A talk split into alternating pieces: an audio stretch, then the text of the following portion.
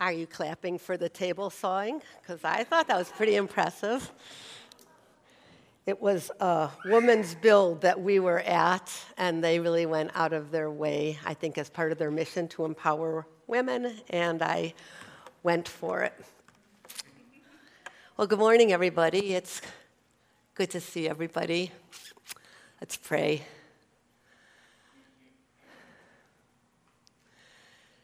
God, with all the busyness and getting back to school and changing our routines and finishing things and starting things, I just ask that you would slow us down. Help us to be present to you. Help us to be present to your ways. We love you. Amen. Well, there was a movie that I saw um, probably 20 or 30 years ago now called Yentl. Anybody here see that movie? A few hands going up. So, in this movie, Rabbi Mendel is a single dad who teaches the boys in his small um, Polish town the Talmud, which is a sacred Jewish text. And while he's doing this in secret in his home, he's teaching his daughter Yentl, despite the fact that girls are expressly forbidden to study religious scripture. So when Yentl's father dies, she still has this strong feeling, this compelling inside her to continue to study Torah. So the movie is about her disguising herself as a boy and her enrolling in the yeshiva, which is a Jewish seminary.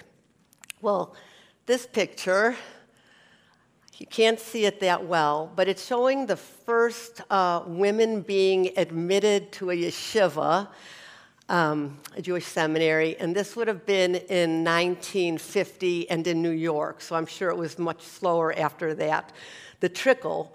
But the movie itself took place 50 years before this, so at the turn of the century. And the question that I want to ask this morning is this is what Yentl did, is what this young woman did wrong. So, technically speaking, she's breaking the laws or, or the rules of her time and of her space. And it was understood, like it wasn't a secret. She couldn't feign inter- uh, uh, ignorance. Like it was known that women were not permitted to study religious uh, scriptures. Um, and that she is clearly using trickery, deception to achieve her end. So, what happens when rules or laws are unfair and they only benefit certain people? Is there ever a time when breaking the law is the right thing to do, the good thing to do, the wise thing to do, the better thing to do? And the scripture that we're looking at this morning comes from the book of Genesis. So if you grew up learning Bible stories, this one will probably be familiar. Genesis 27 is the story of a man named Jacob who deceives his father, Isaac, at his mother, Rebekah's instigation, in order to receive his father's blessing, a blessing that was intended for the older brother. So let me just say that again. It's a story of Jacob, the younger brother, deceiving his father at his mother's instigation in order to receive his father's blessing, which is reserved for the older brother. So the story actually begins before Jacob is even born. Mom Rebecca is pregnant with twins and she's having a rough time in her pregnancy. She goes to talk to God, and God says this to her God says, There are two nations in your womb, and the older will serve the younger. Okay, in the ancient world, the oldest son inherits the vast majority of the dad's estate. So the honor of the father is passed down to the firstborn son. So it would have been surprising or even shocking for Rebecca to hear God say that the older will serve the younger. Our story now picks up many years later in Genesis 27. When Isaac was old and his eyes were so weak that he could no longer see, he called for Esau, his older son, and said to him, My son, here I am, he answered. The Hebrew for that is hineni. Here I am. And what it means is, I am fully present to you, Dad. Like, what is it? I'm, I'm completely here with you. Isaac said, I am now an old man. I don't know the day of my death. Now then, get your equipment, your quiver and bow, and go out to the open country to hunt some wild game for me. Prepare me the kind of tasty food I like and bring it to me to eat so that I may give you my blessing before I die. Okay, so we have Isaac who knows that his end is near. He's ready to give his blessing, but apparently not before a good, tasty meal. The next section describes how Rebecca overhears Isaac's words and schemes for Jacob to be able to receive the blessing. And she's counting on Isaac's bad eyesight. And maybe when we read about his bad eyesight, it is a cue that it's more than eyesight, so maybe insight. Like maybe uh, Isaac is being portrayed as a little bit dim witted at this moment. So Rebecca sends Jacob out to get some game so she can cook the best meal and Jacob can uh, pretend to be Esau and steal the blessing. And as an aside, many years earlier, Jacob finagles Esau's birthright, also involving a good meal. So Rebecca cooks a great meal for Jacob to give to Isaac while pretending to be Esau. She gives uh, Jacob Esau's good clothing, so knowing that there will be Esau's scent on the clothing. It's not like today where we can get some Tide and put it in a washing machine, so you would have known each other by your scent. Jacob is actually skeptical. Like, he's not sure if this plan can actually work. But my brother Esau is a hairy man. Well, I have smooth skin. What if my father touches me? Which seems like a good question. I would appear to be tricking him. That's because you are tricking him. And would bring down a curse on myself rather than a blessing. Okay, so not so much worried like in an integrity sense, like not um, arguing the ethics of this, but just thinking I might get caught. Rebecca, though, is certain and confident. And given that this is the ancient world, Rebecca has much more of a traditionally male role in this story, and Isaac is more passive in the story. And none of this would have been lost, right, on early audiences where these stories wouldn't have just been told around a fire, but performed around the fire. And so Rebecca schemes to produce the outcome that she believes is supposed to happen, right? Because she has this word from God that, as far as we know, no one else knows that the older son is supposed to serve the younger one. And it's easy for us today to find fault with Rebecca for how she produces the desired outcome. But in her defense, in the ancient world, women were voiceless. Like you couldn't just say, hey, like I'm thinking about maybe we should look at things different. Maybe we should consider, like, women have no power. And what she believes is supposed to happen goes against foundation of patriarchy. And the event of the blessing is now. Like she doesn't have time. The Bible doesn't put us in Rebecca's mind. So how we perceive her and her actions, whether we're sympathetic, to what she's doing or derisive can be as much about us or the culture that we inhabit. His mother said to him, My son, let the curse fall on me. Just do what I say. Go and get them for me. So Jacob does what she asks, and then pretending to be Esau, he goes to Isaac. In verse 18, My father. Yes, my son, he answered. Who is it? So, which son is it? Jacob said to his father, I am Esau, your firstborn. I have done as you have told me. Please sit up and eat some of my game so that you may give me your blessing. So, Maybe Isaac is a foodie, like anything for a good meal, but Isaac is also suspicious. Isaac asked his son, How did you find it so quickly, my son? The Lord God gave me success, he replied. So now we're invoking God's name as we tell our lie. Then Isaac said to Jacob, Come near so I can touch you, my son. I feel like I'm reading Little Red Riding Hood. My, uh, to know whether you are really my son Esau or not. So apparently, Isaac has some concern. Jacob went close to his father, who touched him and said, the voice is the voice of Jacob, but the hands are the hands of Esau. And we're thinking, come on, Isaac, pay attention. This should clue you into something. He did not recognize him, for his hands were hairy like those of his brother Esau. So he proceeded to bless him. Are you really my son Esau? He asked. Like, I hope you are, because the food smells really good. I am, he replied. Then he said, My son, bring me some of your game to eat so that I may give you my blessing. And I heard a rabbi talk about this passage, and, and she's talking about how these stories are being told over the fire, oral tradition, until they were written down, that they would have been entertaining. Like people would have been laughing at the story when I grew up in my tradition. It would have just been this very serious story with lots of implications about who these people are and the character and right and wrong and morality. And while there are points that the story is trying to make. The characters are both tragic and humorous, and that's all intentional. Jacob brought it to him and he ate. He brought some wine and he drank. Then his father said to him, Come here, my son, and kiss me. So here is Isaac sated with a delicious meal filled with the fruit of the vine. Isaac is happy. So we went to him and kissed him. And Isaac caught the smell of his clothes and he blessed him and he said, Ah, the smell of my son is like the smell of a field that the Lord has blessed.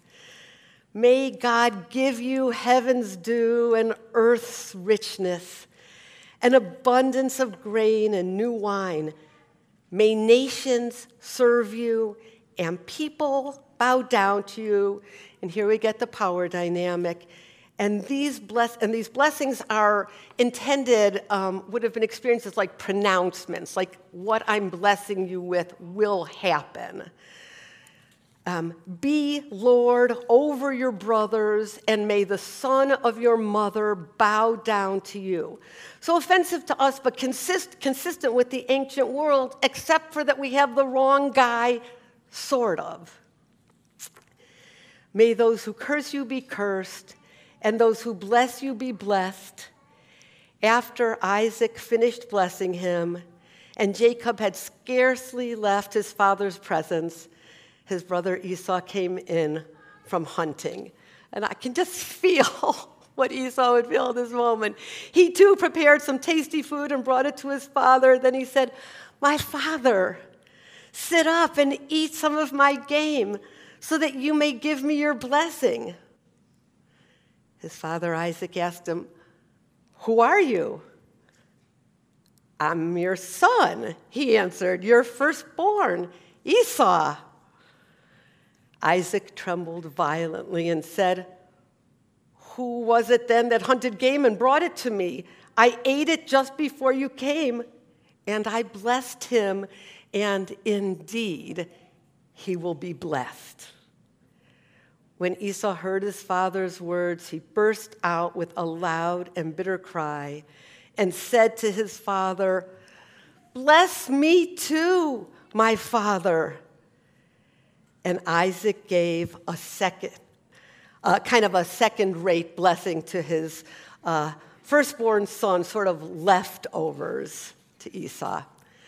So there's something called the trickster motif, and it's not just in the scripture. Trickster motif can be found in mythology, in lots of different kinds of writing.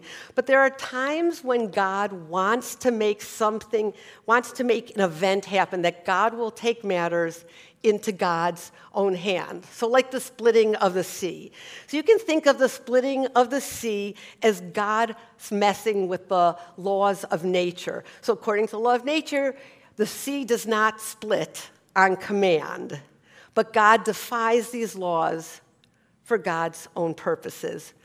There are other times in Scripture where humans who don't have legitimate pathways within the law or the customs of their day to accomplish what they understand as justice or as God's will or as God's purpose. And so they will enact some kind of trickery for the sake of justice. So, in our story, Rebecca has heard directly from God that her oldest son will serve the youngest. So, from the time she's pregnant, she is carrying this word that she heard from God. And Jewish rabbis and Christian theologians have all debated this scripture for centuries, asking whether uh, tricksters in the scripture are heroes or flawed people or both. But one thing that they all agree on is that these tricksters will have no choice in how they enact justice if they are going to enact justice. In other words, there is no pathway within the law for them to enact justice. Tricksters are always those without the power to act. So Rebecca, as a woman, has no power in the ancient world. Jacob, as a second son, will watch all the power go to his older brother. Well, Tom and I actually began this church with the trickster motif. So the movement that we were part of at that time was still a, complementar- a complementarian movement. And what that means is that women couldn't lead, women could not be senior pastors at that time in the movement we were part of.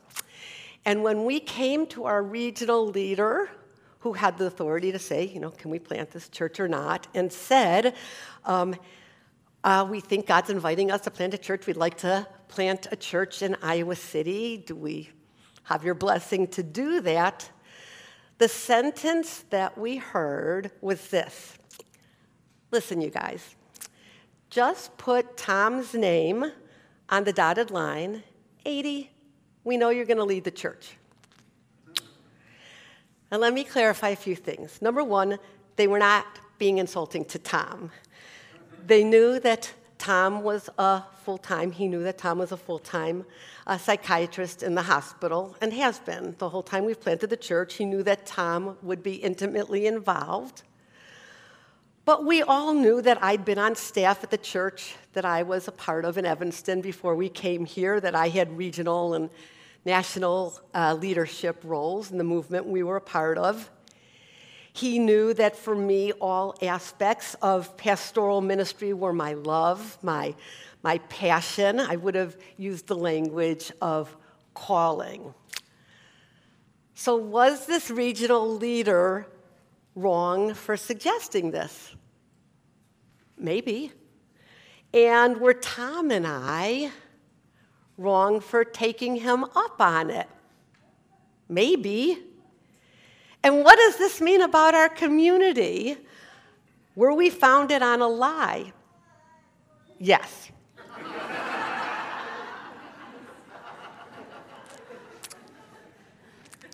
There's no other way to say that. I practiced several times. I rehearsed my options. Sort of. Well, yes. And would we do the same thing today? I don't know because everything, we're not the same people we were, we're not in the same situation, culture's not in the same situation.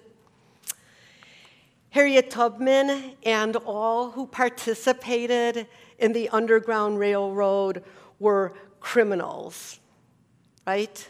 Harriet Tubman has been my hero since I was in grade school and first learned about her. She was a criminal. Lots of thousands of dollars were offered to catch her. Slavery was in keeping with the law, so anyone who aided um, slaves before the laws were changed were lawbreakers. So the question is what does Jacob and Rebekah and their trickery say to us today? Well, number one, and truthfully, I think we could talk about this in so many directions for a long, long time. I'm going to give a couple points, but it's actually a really rich story with lots of implications for us going in lots of directions. But number one, understand that all of us in this room have a different relationship to rules. There are rule keepers, there are those of us, at the very least, see rules a little bit suspiciously. Maybe you can picture a continuum with the ultimate rule keeper and the ultimate rule breaker and picture where you might fall on that. Some people are wired, right, to keep rules. Um, relative to Tom, I am okay with rules. Tom has never met a rule that he likes. The rabbi that I listened to um, described having a hard time with Rebecca because she herself would ident- identify as someone as a high who's a high rule keeper. But she talked about the importance of the trickster motif in the Torah and how grateful uh, she is because it reveals to us that laws are only good for who laws for whom laws are good for, right? Laws are only good for whom they're good for. They only protect. And we know this. Laws only protect who they protect. So, Mark Charles is a Navajo Christian leader um, that argues that our Constitution was created by uh, and for land owning white men. And he would say it's important to understand who our laws benefit and who are left vulnerable or even harmed by them. And number two, Jesus' complicated relationship to the law. On the one hand, this is what Jesus says of the law in Matthew 5. Do not think that I've come to abolish the law or the prophets.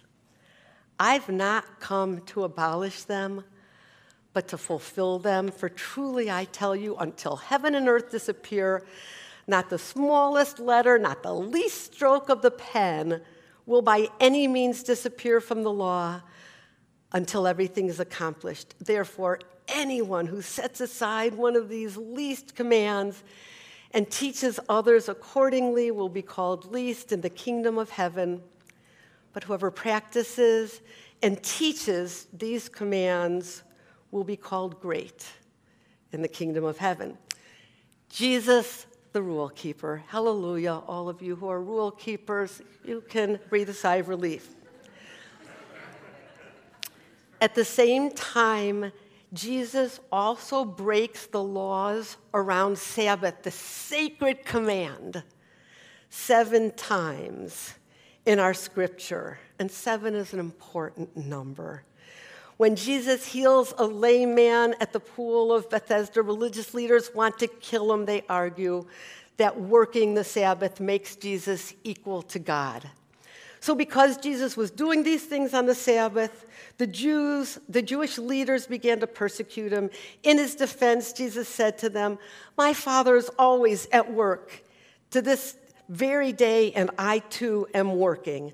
For this very reason, they tried all the more to kill him. Not only was he breaking the Sabbath, but he was even calling God his Father, making himself equal to God. So, my point is this from the beginning of our text of the Bible, the Bible argues with itself right? In one place, it is a sin to marry outside of the faith. And in the next book, a Moabite woman named Ruth becomes the great grandmother. of King David. It argues against itself, and I think brilliantly, to help us understand that laws are made at certain times and in certain contexts. But those contexts change, and it becomes apparent that for many laws, there will be winners and there will be losers. Rebecca and Jacob invite us to be discerning. We don't break laws willy nilly, but we do study the law to understand and ask the question who is benefiting and who is being harmed. I'll close with this quote from Dr. Martin Luther King.